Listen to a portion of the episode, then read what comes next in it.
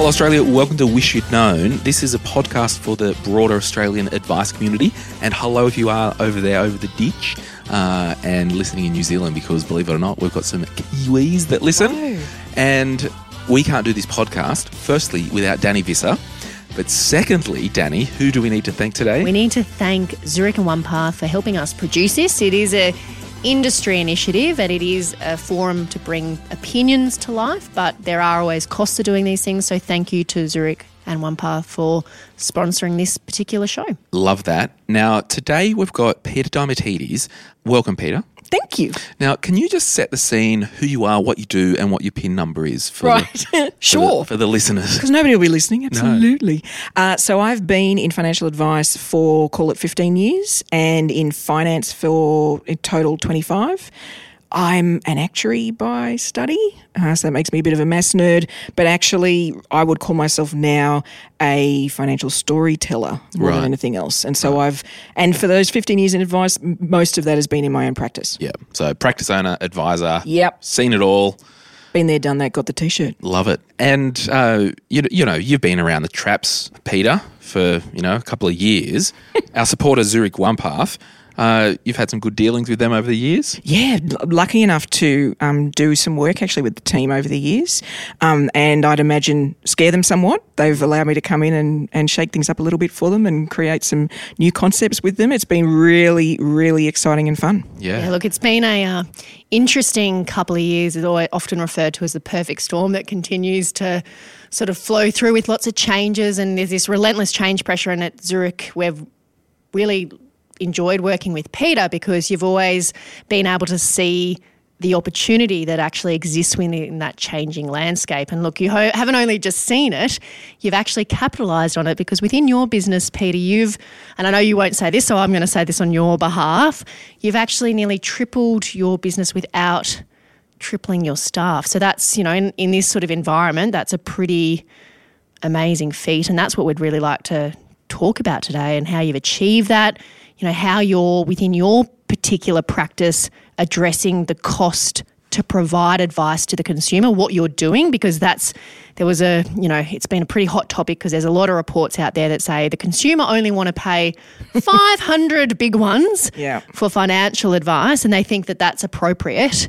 And then obviously it costs just under $3,000 according to advisor ratings to actually provide advice. So there's a bit of a gap between what people Yeah. want to pay and what it actually costs to produce just the advice, like just the raw costs. Yeah, look, I've been looking at that a lot because we actually sort of really play in that end that's the everyday consumer. So we sort of play in the lower cost, uh, you know, more in the few hundred dollars rather than the many thousands of dollars for advice. So we're already sort of playing in that space. And the thing, the, look, the analogy I'd give is I feel like the advice community is trying to sell cheap, bad chocolate. Like, but if we just The lower that's white when you actually right, unwrap it. and it's that crusty, and then and even the and even the wrapping isn't any good, and and we keep going. Oh, but if we just lowered the cost, more people would buy. Mm. And it's flawed because when you look at the market, I don't know whether you looked at what's selling out there for chocolate at the moment for Easter. You know, Koko Black and these other brands can get you to pay sixty dollars for Easter chocolate, right? Now, if you did a survey and said how much would you pay for an Easter egg, people would say I wouldn't pay more than five they, we're, we're asking the wrong question. That's not the question. How much would you pay for a unique, bespoke Easter box that took you through a journey of the money going over the whatever, whatever, whatever, which is what Koko Black did, and people were writing checks for sixty bucks. Mm. So I think we're asking the wrong question. So what question should, you know, if if if I'm a you know person that's looking at stepping into, you know, maybe starting my advice journey, what question should you actually center that around? Like what what should I be asking? Right. So I'd be asking, what would irresistible advice look like? Like that thing that people would queue around the corner and pay any amount of money for, what would that look like? And in like that's separate from how much money they have. I think we do have an obsession with, but if people don't have that money, they're not going to pay. I just think that's flawed. They are paying. They're paying for all sorts of things. They're paying for two thousand dollars of trips, you know, over the Christmas holidays, or they're paying for expensive sunnies, or they're paying for. They're already spending. We're not talking about those people that are truly on the breadline pro bono advice sort of people, and that is a separate category to me. What we're talking about here are those people between that and wealthy millions of dollars in investable funds. Right? Mm. There's a middle ground, and they're spending. It's just that they don't want to spend on us. And I think it's because we're not producing irresistible offers. Mm. So, was there a tipping point for you, Peter, in your professional career as an advisor and business owner that thought, hang on, what I'm doing here isn't sustainable, or what I'm doing here, it feels like it's not right, or it's old school, or it's not my thing? Like, what led you to be, I guess, advice woke, for want, for want of a better word? we need to. That's fantastic advice work. Um, I think it's when I really start to analyze what the clients we were interacting with connected with. It was never the technical. It was never the analysis. It was never like all of the work we do, and it's good work. Yeah, Right, You're It's an actuary good- by yeah, right, heritage. deeply nerdy. Okay, mm. all that great work was not what they connected with. It was when you could bring clarity, when you could tap into the emotional reason for their decisions, when you could help them make a big decision, when you could really clear the smoke, lay out a couple of paths, and help them take that step. That's what they engaged with. Mm. The other stuff was what needed to get done, but it wasn't what made it irresistible and it wasn't what made them lean in, and it certainly isn't what makes them refer. So I, you know, I don't think anybody's ever said, "Hey, I went to this great advisor and they consolidated my, my funds into this awesome super fund. You should go see them." I just don't think that's what happens. No. it's it's something different that they connect with. Well, I think it is that, you know, you're as a client, they're coming to you because they ultimately want a third party sounding board with some options. Right. And because, you know, if it's a, a couple that are sitting there, you know, we've all seen it. They all go, oh, he doesn't listen to me, she doesn't listen to me, whatever. But you're just that third party. I'm the facilitator. Correct. I'm the project manager for the project that we can work together for. Yeah. Uh, I'll charge you for it, but you'll get value. Yeah. And it's not about fun anymore. No, and it's certainly the thing I'm seeing is the critical. Like if you're starting out in this business, the critical thing I would get you to develop is your critical thinking, mm-hmm. your ability to look at chaos, which is what numbers are in finance for most people, and also their life, and go right. The next best thing you should do is this. And then, hey, how about thinking about that? And you could end up achieving this in the future. So, that critical thinking stuff is what most people don't have. And that's where overwhelm is. And Danni and I have had this conversation a number of times about, you know, all the information about finance you could ever want is out there. They don't need to come to us for information, That's right. right? What they need is that clarity. Yeah, and I like I sound like a broken record, but when YouTube took off, all the yoga instructors, all the PTs thought they were out of business because I don't need you. I can watch a video on YouTube. Eh, no, I need someone in my grill. I need something Correct. real. A guide. I need something tailored. Yeah. So it's the difference Absolutely. between information and information and how it applies to me. Correct. The journey. Yeah. So I think I think it's a really important thing, and this is is part of. I remember you telling me a story, Peter, around a, a client who came to you and told you all the things that y- they thought they should tell a financial advisor. Yeah. Like I want to pay off the house, send the kids to school, all and you could just see that they were dead inside. Mm. You know, put bluntly, it just didn't inspire them. It wasn't what they actually wanted out of life. So, you know, in terms of connecting emotionally, but also connecting with what that person wants to be, I think that's a really important skill set that I'm seeing in all the businesses that I spend time in that are really resonating with clients that are, you know, producing this advice that say is irresistible. They've really um, sat down with that client and, and sort of pre-understood where that person perhaps wants to go Yeah. and how they can get there because your your experience with that particular client she actually wanted to travel for six months and work for six months but it wasn't what she was telling you so you sort of need that bullshit radar as and an that's advisor what the best title I ever heard for what we could be. I don't think this industry is yet, but what we could be, and I think people would pay anything for us to provide, is lifestyle architects. Mm. You know, so that's got some technical to it. You know, an architect has skills. That it's about numbers, it's about drawing, but what they build is a vision. you need to be licensed to be an architect, so maybe a, a lifestyle drafts person. Yeah, we don't need to go down another licensing angle. No, but I- I Oh, get man. you. Right? It's a it- different thing entirely. That's right. And I want to know, Peter, like, you've been advisor for how long? Yeah, Three years? how old are you now? I've been I've been an advisor over fifteen and Yeah. in finance over twenty five. Okay. So I don't know if you're taking new clients at the moment. Are you? Uh, yes. Ish. It has to be the absolute right one for Yep. you. Yep. But let's say an advisor in your team, talk us through in your practice what the new client journey is. Yeah, so it's it's so interesting. The I'm spending far more time with people at the beginning for a new client, and helping them understand who they are. Mm. Like that is far more. It's so, and I mean the getting to the point where the husband admits to the wife, and they've been married 20 years, that he's always wanted to pull apart and rebuild a Harley. Now, that may sound like people are going, but that's not what advice is. That's absolutely what advice is. If you can get them to the point where they can enunciate clearly what they really want, then it's going to be so much easier for me to help them get there.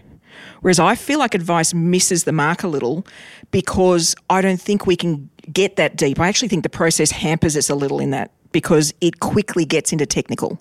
Whereas all that's emotional, hmm. all of that's engaging, and potentially all of that takes time. I think probably, you know, over time, uh, we will be extending our intro of clients process because I'd like them to go on that dream journey for longer.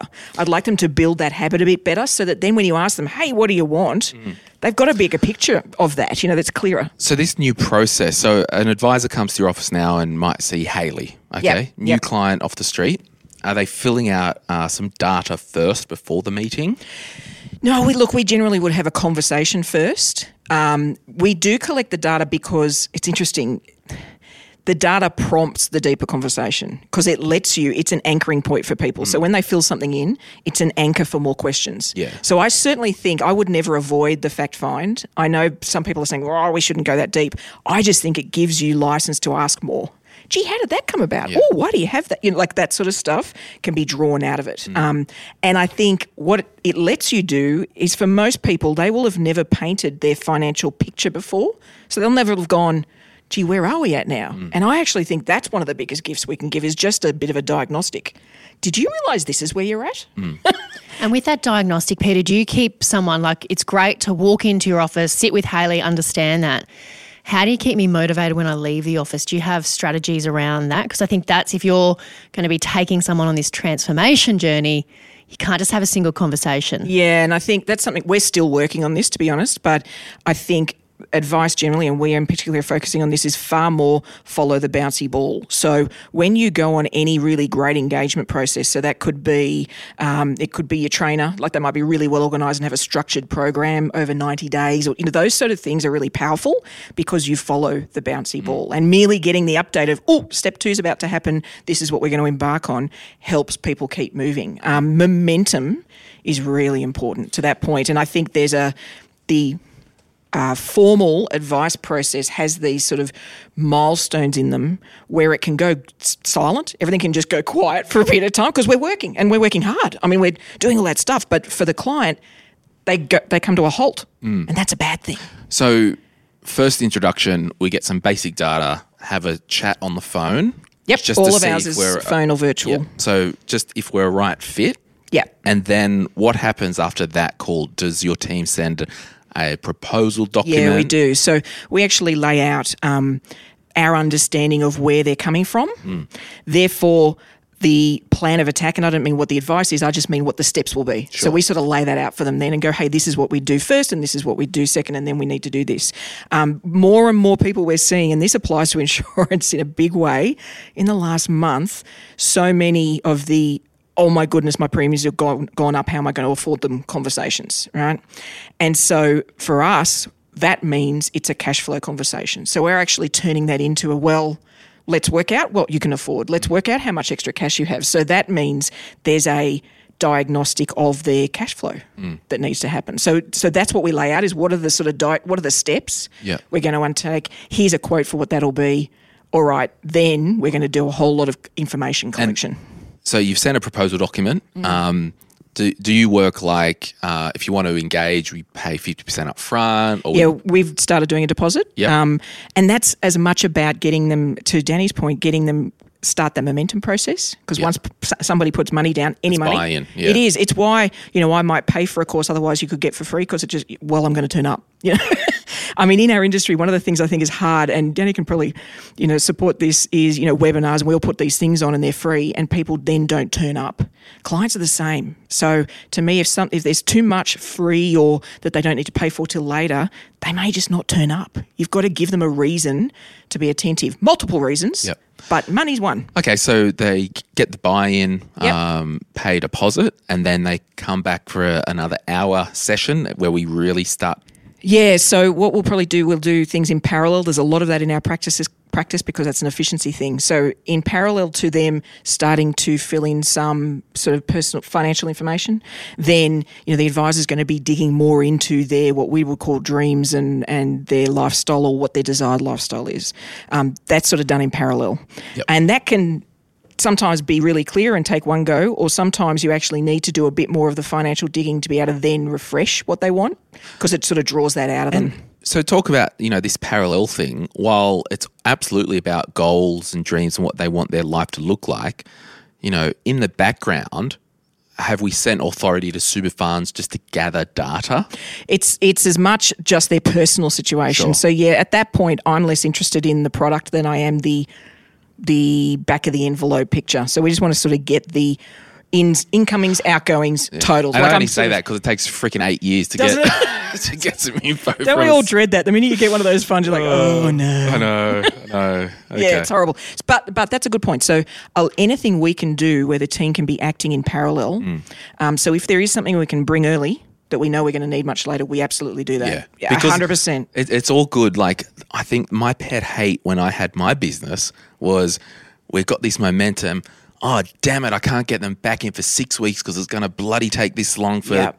you know X Y Z super fund to get some basic details. Yeah. So I guess that's just because you don't want to lose momentum. Correct. And I think it's if you can understand that that's the case. So let's say that that's a given and you just can't avoid it, then design something that could be occurring each week through those weeks. So maybe the first week you're asking them about things they've always wanted to do and never thought they could. And then the second week you're asking them about study. Have you ever like you could actually drip feed a process where you collect things from them that feels like a journey to them and it just gets them to the point where you've sort of caught up with the administrative nightmare you've got to deal with behind the scenes. So I think um, designing a client journey in isolation from the reality of admin is a mistake.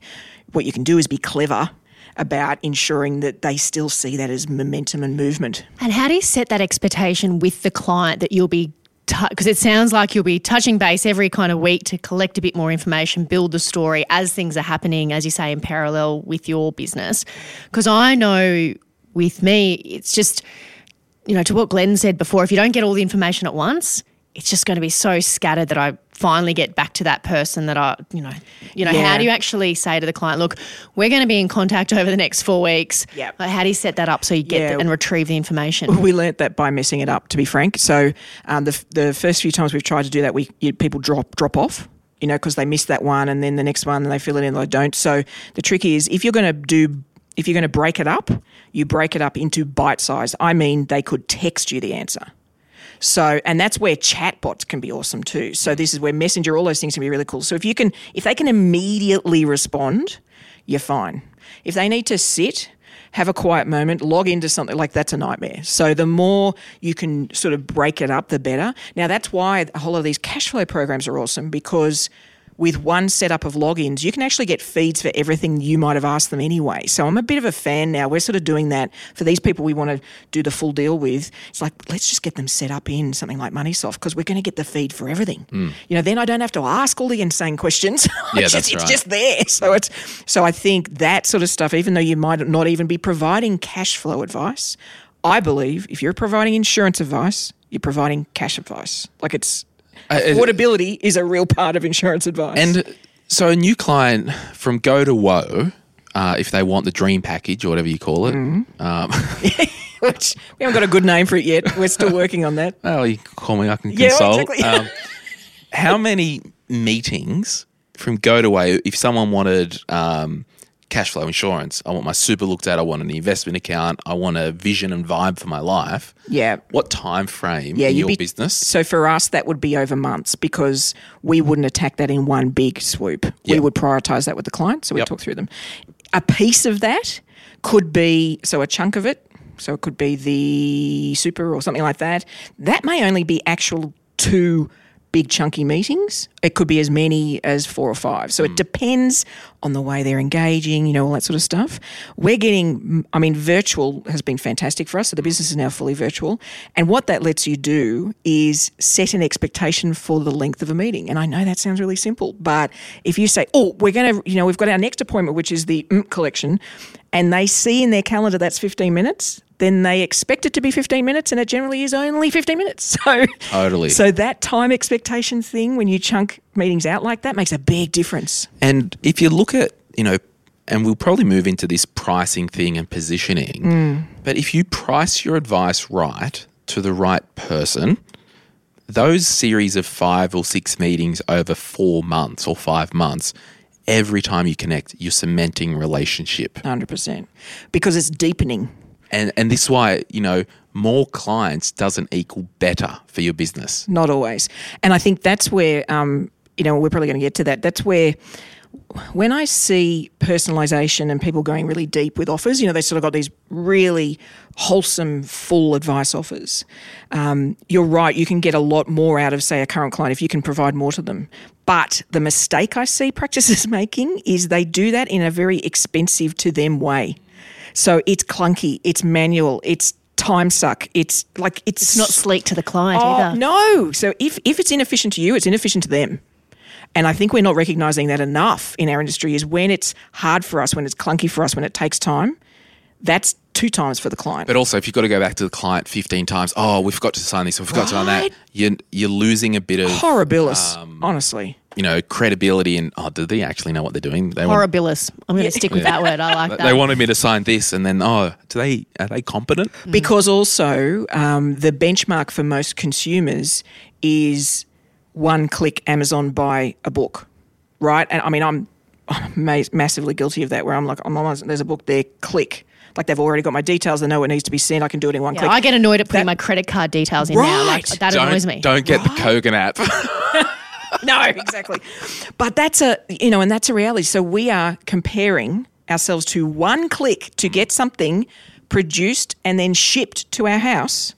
And we are going, oh, what I need you to do is sign this 47 times and then scan it. And then if the scan's not good enough, I need you to get it. Like the hot, it's horrible. We don't get a leave pass because we're financial services. Not at all. And In it's fact, complex. in fact, the consumer expects that we are leading the charge on tech. That's what's so funny, right? I would argue as an industry we're well behind, mm. about a decade, I'd guess.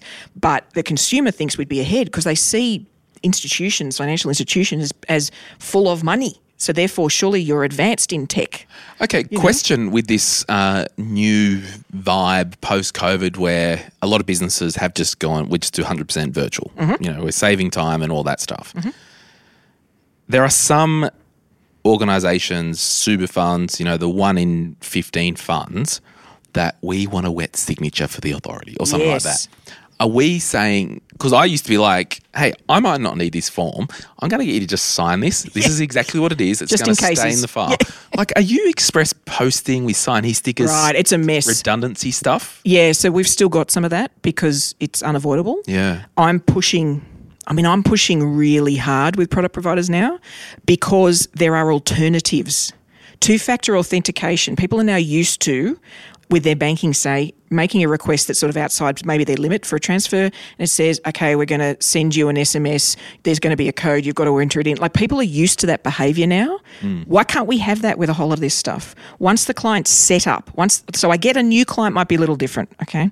Once a client, whatever product it is, is set up, why can't we have that stuff? Why can't we have things that don't ever need a signature? Maybe it's when they come in and when they exit. Maybe those are the two times that Yeah. need something like that. But honestly, I think it, for me, a signature is as at risk as anything else. It's mm. not like it's perfect, right? You can't guarantee that's actually signed by somebody unless you see them sign it. So how is that more secure? Mm. You know, so I, I there's to me, there's a lot of push. We've got to demand more mm. in that space. With your entire process, Peter, what's the one, two, or three things that you've actually done that have had the most impact? Like, I know you're very big into iteration and slowly Yep. improving things. Are Yep. there things that come to mind that you're like, oh, just wish I'd done that? Yeah, lots. Whew. So. We've got some time. Um, so a calendar appointment scheduling app, and it sounds really obvious and stupid, and really is that a big deal? Anybody who's tried to arrange an appointment with a client um, and measured how much time they and the client try to spend getting just an appointment is ludicrous. Um, and that's before they've even come in.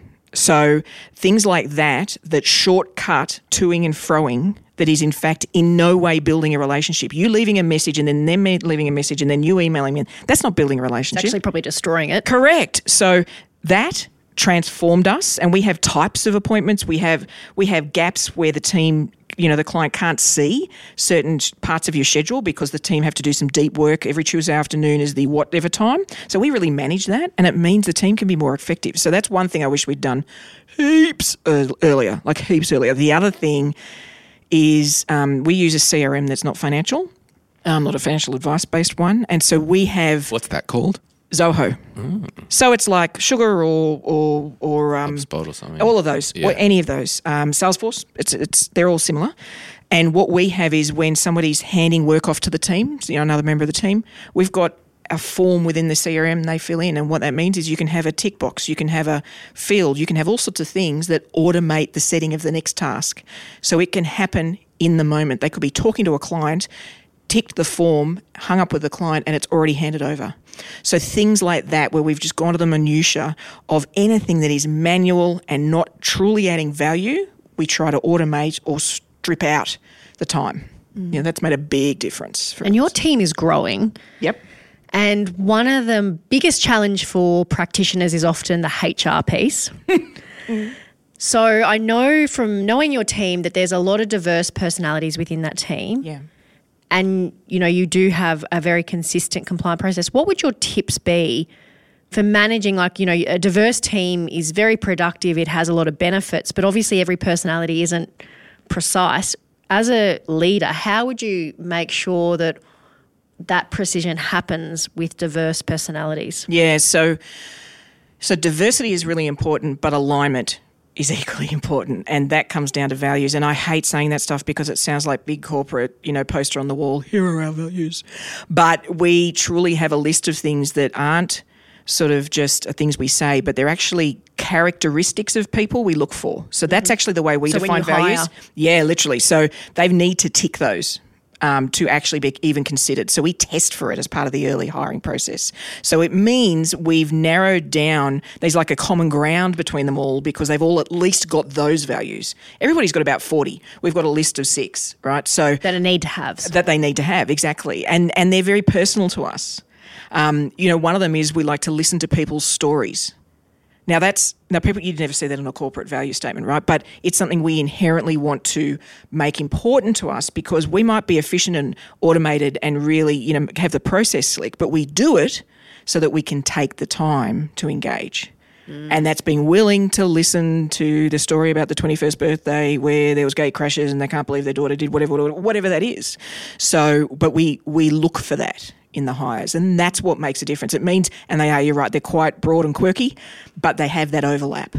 Would you mind sharing some of the other ones? Because that's brilliant. I've never heard that. Yeah, so so listening to people's stories, um, we've got um, a focus, a heavy focus on curiosity and innovation, in that we're really curious about what we can fix or do differently. You know, so that's something that's really important. Um, we've got a default one. You know, we say what we're going to do, and that sounds obvious, but actually, it's meant we've changed the way we describe steps, for example. If we don't, if we can't guarantee we can get that done, we'll describe it, we'll, we'll break it up and go, no, the first step is this client, this is what we're going to do, then we'll work it out. So we're, I think there's a, um, a danger of over-promising things and therefore the client being surprised when it doesn't happen, when in fact, if we thought about it, we're like, actually, for your situation, that's probably not going to happen. Mm. You know, so really thinking about what we can deliver and when and being reasonable about that. So that's another one. So yeah, they're just, it's, they're all quite, you know, they're different and quirky, but they're the key difference is the values are characteristics. My mates could describe that about me. It's not a esoteric high level HR thing. You know, it's something really personal to each person that overlaps. And that means when you get them together, there's a vibe that naturally happens. Mm. You know, so even if they're different, there's a common ground.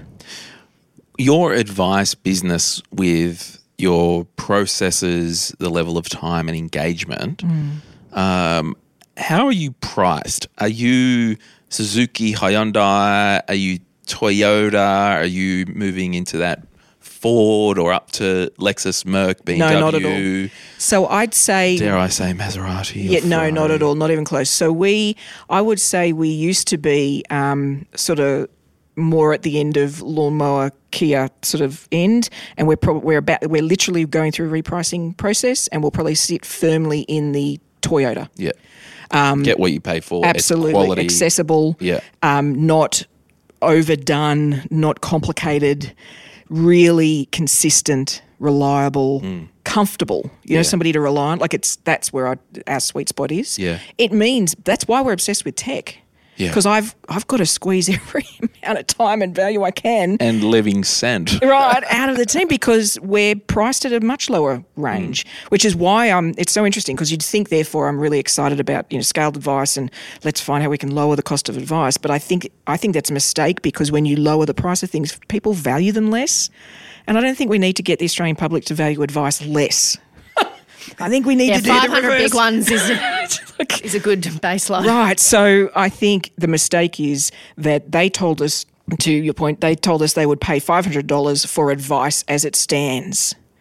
If we'd painted a picture of what advice could be, they might have said 2000 they might have said 4000 so i think that's the difference is and that's where we've just done a brainstorming with a team where what would our irresistible advice offer look like and how would we package it so that stuff i talked about with the decision making we're probably going to go to them having packages that are like literally well how would you decide to um, tree change versus sea change. How would you decide whether you renovate or sell and, and buy? Like And that's part of your diagnostic, Peter, that you're Right. sending to a client to establish that. Is that right? So that's the intent. So that's where we're going okay. because I that truly that's the trigger for them.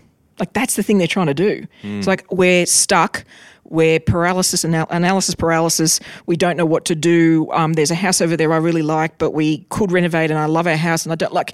And then they go, oh, and you know what? Our mortgage might be overpriced, and we don't have insurance. We'll go and see an advisor. Well, sure, we can help with that other stuff, but the thing that really is keeping them up at night is where they want to live. So to me, that is where the offer can sit, and then sure, this other stuff we can get done, but that's that's just going to get done. And it's interesting that you're still including cash flow in that dynamic because there are two schools of thought on cash flow that, you know, there's this one school of thought that says it's essential because it gives you sort of parameters on the client's world and what they can and can't do. But then there's another school of thought that says it's just so heavy in time investment. What would your, and I know that that's actually a debate you've had with yourself and Yes. the team around, you know, you don't have these um, Maserati type clients Yep. like Glen. So, how do you actually provide that service? Like, Yes. What we've realised is you've got to chunk it. So instead of having the offer, the, it's like so if you went to Disneyland and the only thing you could do is buy a week ticket that got you to every park that had special services and it always cost two thousand dollars. Well, of course, not everybody would be going to Disneyland. Whereas when you go, if you go, um, I want to buy a ticket, mm, maybe we'll go for two days. Gee, that photo thing with Belle, the, the beauty lady, would be great. Like you end up spending maybe $500, but you started just buying a ticket. So to me, you could do a, di- a cash diagnostic. Just where are you at now? What state are you in? Do you even know if you spend more than you earn? Like that is an offer. That's a thing you can do.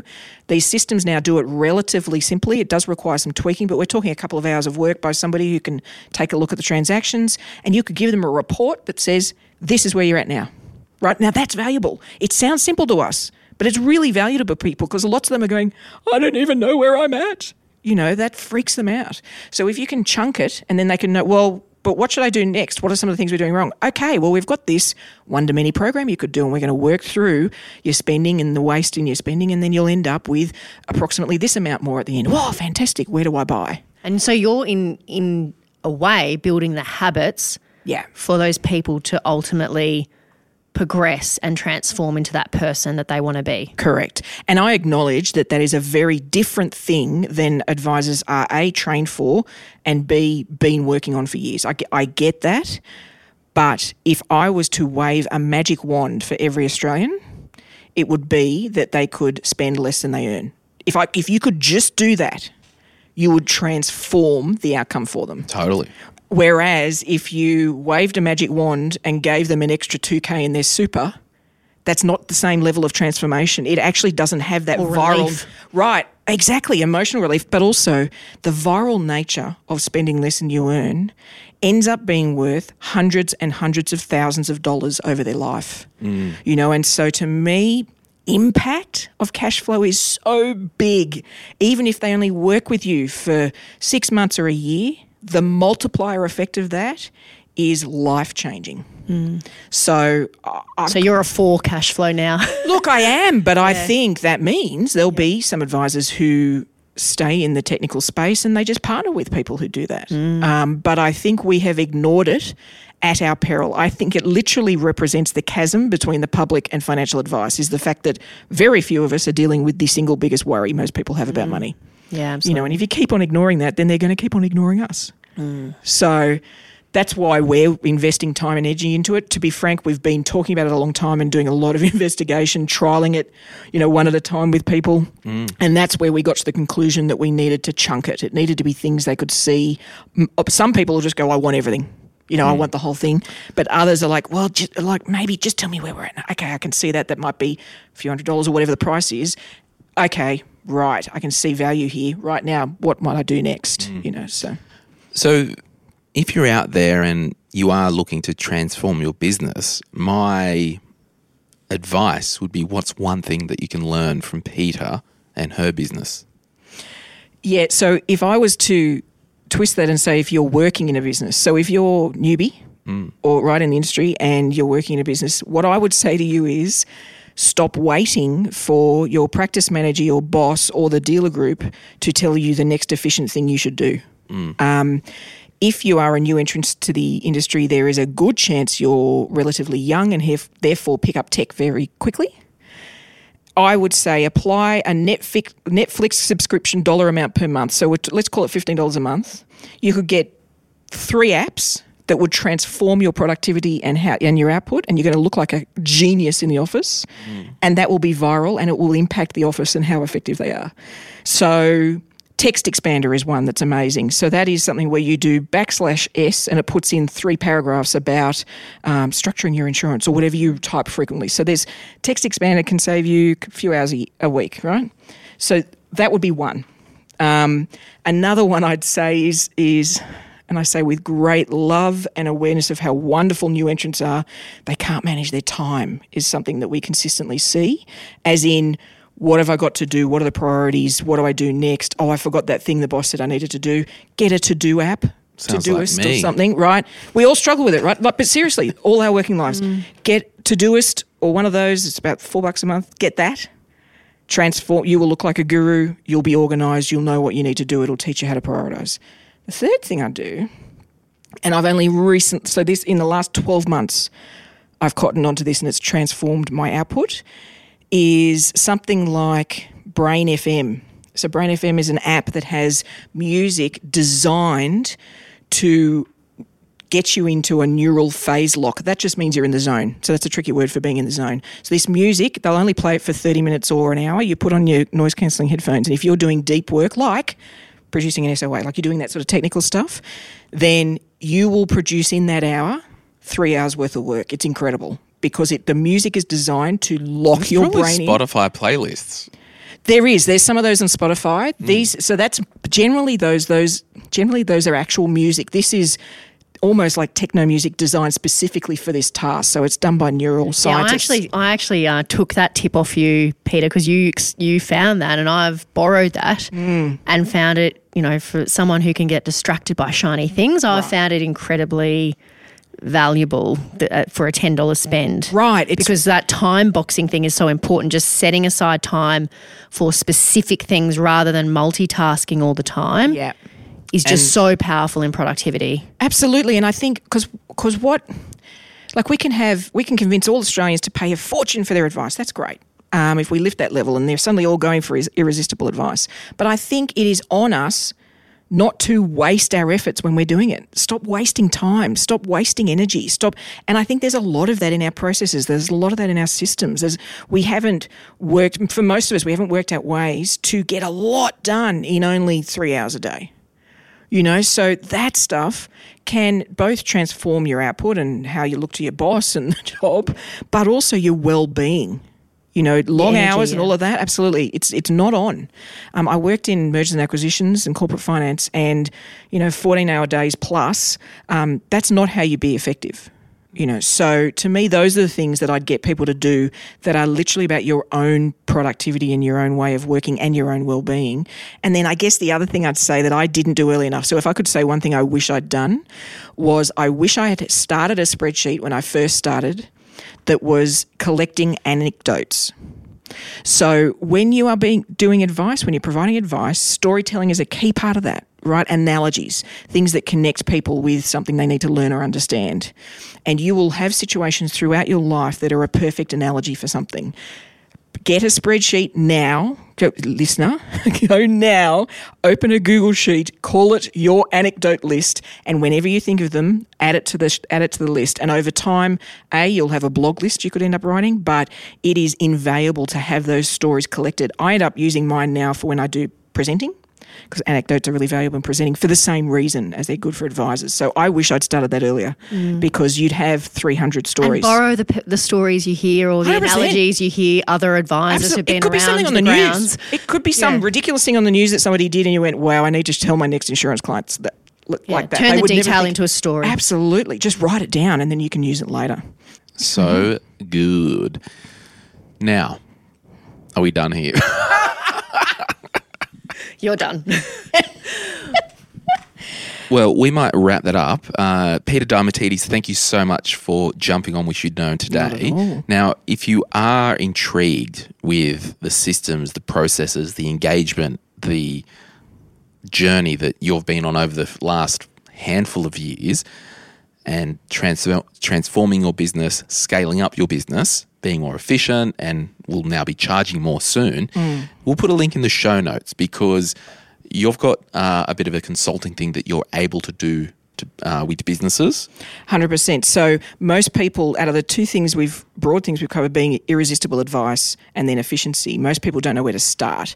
And in fact, the people in their team know where to start. So a lot of what I end up doing is facilitating a workshop within the business to help them draw that out.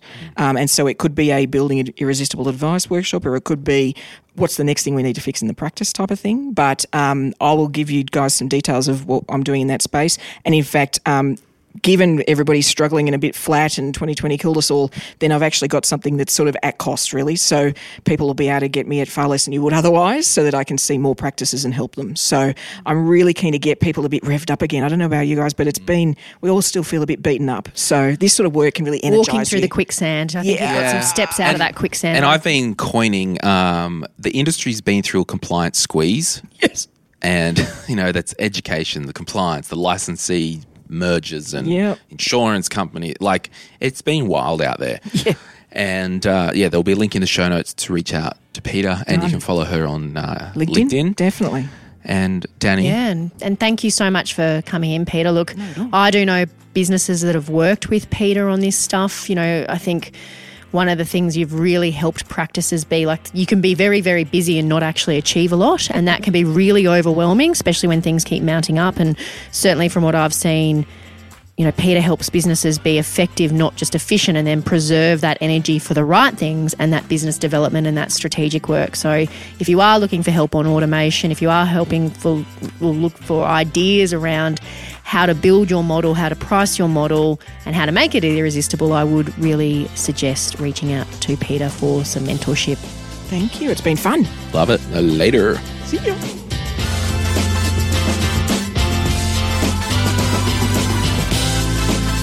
Thank you so much for listening today. If you are in the advice world and you've made it this far, my question to you is who can you forward this episode to? Thank you so much for listening. This was made possible because of My Risk Adviser. You can head over to the Facebook group, My Risk Adviser, and join in on the conversation.